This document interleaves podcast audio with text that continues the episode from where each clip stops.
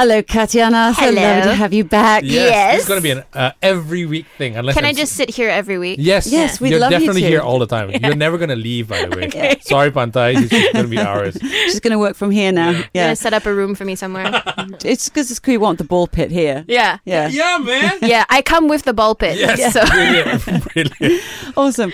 Okay, today we're talking about bullying. Mm. So, Katyana, it's a parenting nightmare to be told that your kid is a bully. Mm. And 99% of the time, this news is met with utter disbelief. So, Yep. why is that? My angel, right? yeah. Right. Yeah. I think as parents, we're all programmed to automatically believe the best in our children, right? And so no parent wants to be confronted with the reality that um, that you know their child has in, you know inflicted harm on another individual. And I think immediately parents will think, "What have I done wrong? Right? Well, how how did I contribute to this?" So it's definitely not news that's easy for them by any means. Mm. But, you know, in the majority of cases, and I, I've seen this many times myself, parents often reject the idea aggressively. So, whether it's talking to the parents of the aggressee mm. or um, teachers at school or whatever, they're mm. quite aggressive in that stance. Why is that? It's projecting their own viewpoint, right? It's like being told something that they just can't process or can't comprehend themselves. They often argue this has to be a mistake. This has to be because someone is uh, misinterpreting my child's intentions. They don't want to have to accept the reality or the accusation that their child is the aggressor. And so parents become very defensive and very aggressive. And again, it goes back to that concept of telling me that my child is a bully is also saying there's something wrong with my parenting, that I've somehow contributed to this. So that adds to the layer of defensiveness that they project. Is there any possibility that the child sees the parent Yep. being very um, aggressive, I suppose, but in a in a business world, Yes. being aggressive and being very forthright and being very uh, forward with people, Yes. it's like, oh, that's how I should be, but then Yes. they don't know how to interpret it, and then they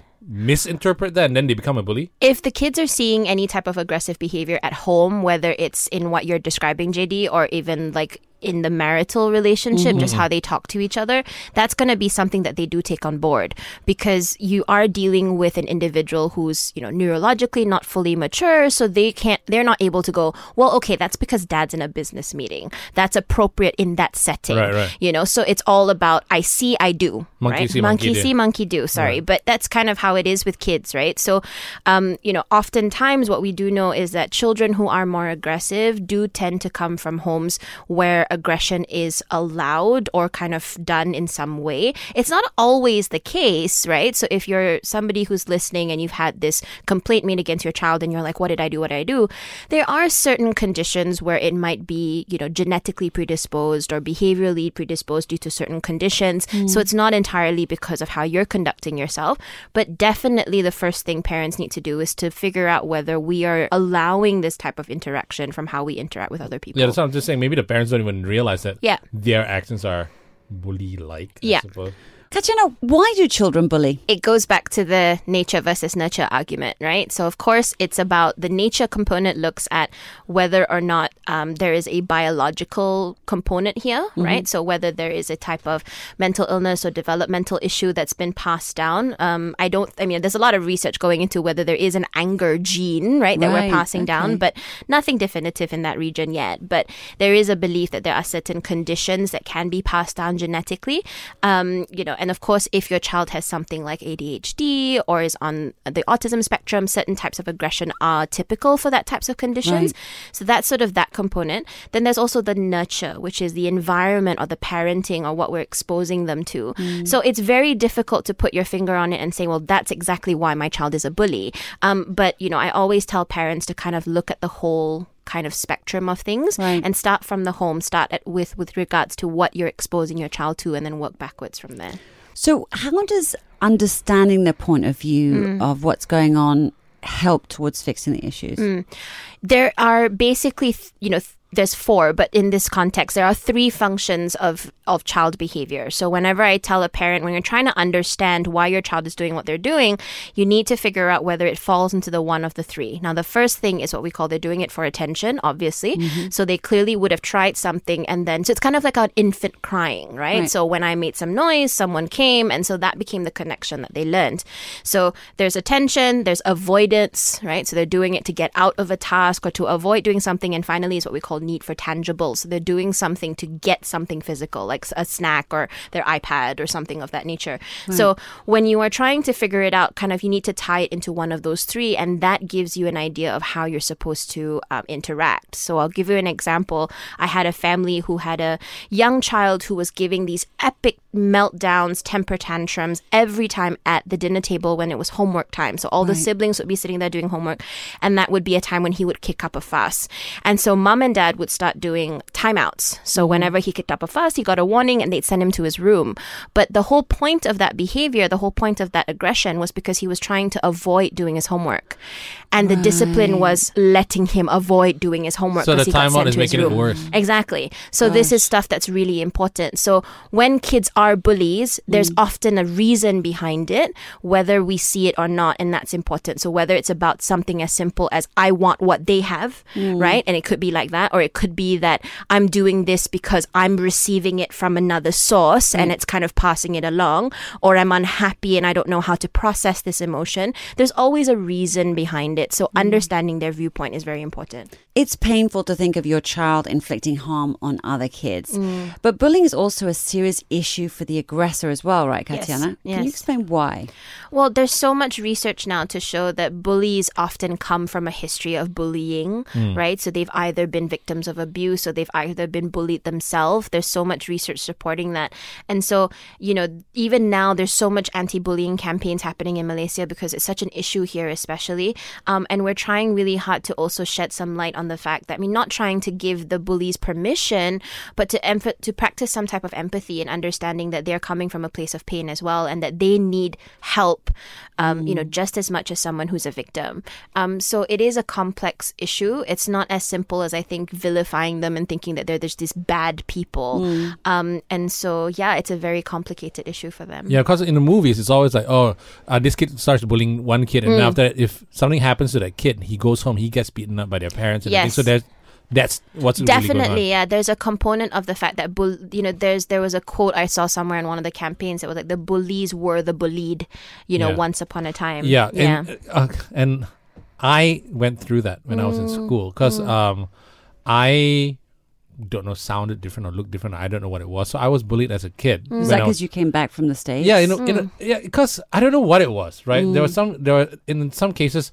uh, I was probably easily victimized at some point because I just mm. didn't want to care about who these people are. Right, mm. but then at some point, I got pushed to the brink where I'm like, you know what? I never physically abused anybody, mm. but I've got a mouth on me, right? So I would I would say things, everybody would laugh, and I would insult Yeah. this, insult that, Yeah. to the point where I remember I I didn't realize it, and then I was in school one time and I meet this kid, uh, very uncomfortable. I think he cried or something. I can't remember. And then then he said, "You're always like this, all right?" And then something just clicked, and I'm like, "What do you mean I'm always like this? I'm hmm. I'm not I'm not a bully." Hmm. And he said, "You are." Hmm. Then I thought about it, and I had a chat with him, and say, I'm, then I realized, and I said, "I'm so sorry, I didn't I didn't realize this." Mm-hmm. You know? And and you see that's the thing because you know human beings need control and when you're bullied that control is taken away from you. Yeah. And you will try any way possible to gain control of that. So that's why you have kids who are being bullied who end up developing eating issues for example because the only mm. thing they can control is the food they put in their body. Right. You know, or or they take it out on someone else because then I can control that situation. So it's about regaining control. Right. Hmm. So when we're dealing with kids who have been bullied, the key solution or the thing we focus on is how do we empower them again? How do we give them back that control without them needing to resort to, you know, perpetuating the same thing? Katyana, we were talking a, a little bit earlier about sort of flags, things to sort of watch out for for our kids. One of mm-hmm. the things is sort of how many friends they've got. You know, mm-hmm. what other kind of flags are there that we're just not aware of that could be the thing that tips us off and helps us sort of remedy what's happening? I tell parents to look for changes, right? Um, and they say, you know, what kinds? Anything. Any type of change is indicative of the fact that your child is going through something. So whether it's their sleep patterns, their eating patterns, their friendship groups, their performance in school, the way that they behave with you. So any type of changes is something that you need to kind of be aware of. You don't have to jump on it just the minute they do it, but just kind of keep an observation of it, right? And so if they're being a lot more testy with you, right? Uh, that's an indication something's signs up, right? If they're being a lot, if there's, you know, a lot of this temper tantrums, if you have younger children especially, Mm. that's coming out of nowhere, these are all indications that your child is struggling with something. Right. And then you got to figure out what it is. Yeah, but the thing is, like changing attitudes and Mm. everything, especially when they're tweens, you never can tell, Mm-hmm. right? That's like, is that, it's just like, you know, normal teenage behavior, Yeah, slamming doors, Mm-hmm. snapping. Like yesterday, I, you know, I had to bite my tongue until it, you know, almost got cut off in Wow. half. So I didn't retort back, you know. So that's the thing. Like when they're in that age group, yes, changes is normal, and you Mm. see these sort of hormonal mood fluctuations, and that's normal. So when you get to that level, the next question you got to ask yourself. So the first question you ask is: Is has the child been uh, experiencing any type of changes, or have they been presenting with any type of changes? Then the next question you got to ask yourself is: Are those changes impacting on their functioning? So is the mood swings meaning that kids don't want to be friends with them anymore? Are they hiding in the bedrooms to the point where they're not socializing with people or they're not doing their homework and they're falling back in school? So that can be the extra layer so that you can determine whether this is normal teen passive aggressiveness um, or whether it's actually something you need to be worried about. Okay. So before they get to the big changes stage, Mm. obviously things don't sort of change overnight. Yes. Um, and you know, I read somewhere about microaggressions being a flag of okay, there's something going on, Mm-hmm. and I need to sort of nip this in the bud. Can you talk to us about that? yeah, sorry, what's microaggression? Microaggression, as the name suggests, are just little behaviors of like things like passive aggressiveness can be considered as microaggression Right. or little bits of changes in their behavior where aggression would come out that's not usually typical of what you would consider to be aggression. Um, and it's usually just behavioral things, right? So whether it's like raising your voice more frequently or slamming the door or things like that, or even just certain things you wouldn't do that you don't normally do. So I would see microaggression as definitely an indicator that the child is struggling with something. I would probably keep an eye out just because it could very well be something temporary. It could be an altercation with a friend, or it could be um, the teacher saying something at school that made them upset. So you don't want to kind of jump on everything because, again, you want to also teach your kids how to manage their own issues. You want to teach them that. yeah, you can't know, be protecting them. Precisely. You're not giving them life skills if mm. you're fixing everything for them. Kids kind of need to fall, scuff their knees, and then learn how to move on from that. So if your kid is being a little more passive aggressive, a little bit more angsty than usual, just keep an eye out, you know, check in on them every once in a while. And then if it escalates to being mm. something quite consistent, you're seeing these microaggressive behaviors happening consistently for, you know, weeks or more, mm. then you probably need to say something. Katyana, you know, your first reaction as a parent would be to get really angry or even punish your child Mm. when they've, you know, been caught bullying or you've been told they have. Why is this the wrong thing to do? Because you are communicating the lesson to them that when you are unhappy with something, you get to take it out on them. You get to communicate that with aggression, right? So they're then going to go, well, the next time I'm, un- I'm unhappy with somebody, I get to do the same thing. So I'm, I'm not saying kind of give your kids a slap on the wrist and be like, go on, you know, because that's also possibly telling them that you accept and mm. validate what they've done. But you need to be able to have your kids understand that it's not acceptable. And the way that I like to do that is by understanding what this may sound very manipulative and evil genius like, but making it's sort of using what they consider important as a as a way to teach them. So use things, for example, like privileges that they would hold dear to to them. So Right. like for example, screen time or access to friends We've and things changed like the that. Wi-Fi password. Yes. Yes. I actually like that, right? Right, Parents who roll the Wi-Fi password. Um, and so use that as a way to kind of um, get them to see that certain things are not acceptable. But ultimately, all young people struggle with empathy. So what you need Right. to do is to teach them how this would make, you know, get them to understand how would it make you feel if this was happening. So don't immediately go to punishing them and all that because uh, you're teaching them something that's just going to support their their their thinking pattern as it is. So, what do you think? You know, parent is told that their child is a bully. What are the sort of the, the top things that they have to do in order to be part of the solution? Mm, I think the first thing is just to embrace it. I mean, not saying to agree with everything everyone says, but if you're getting a report from the school or from someone else that your child is a bully, the first thing you should do is to take it on board and be like, okay, I will look into it.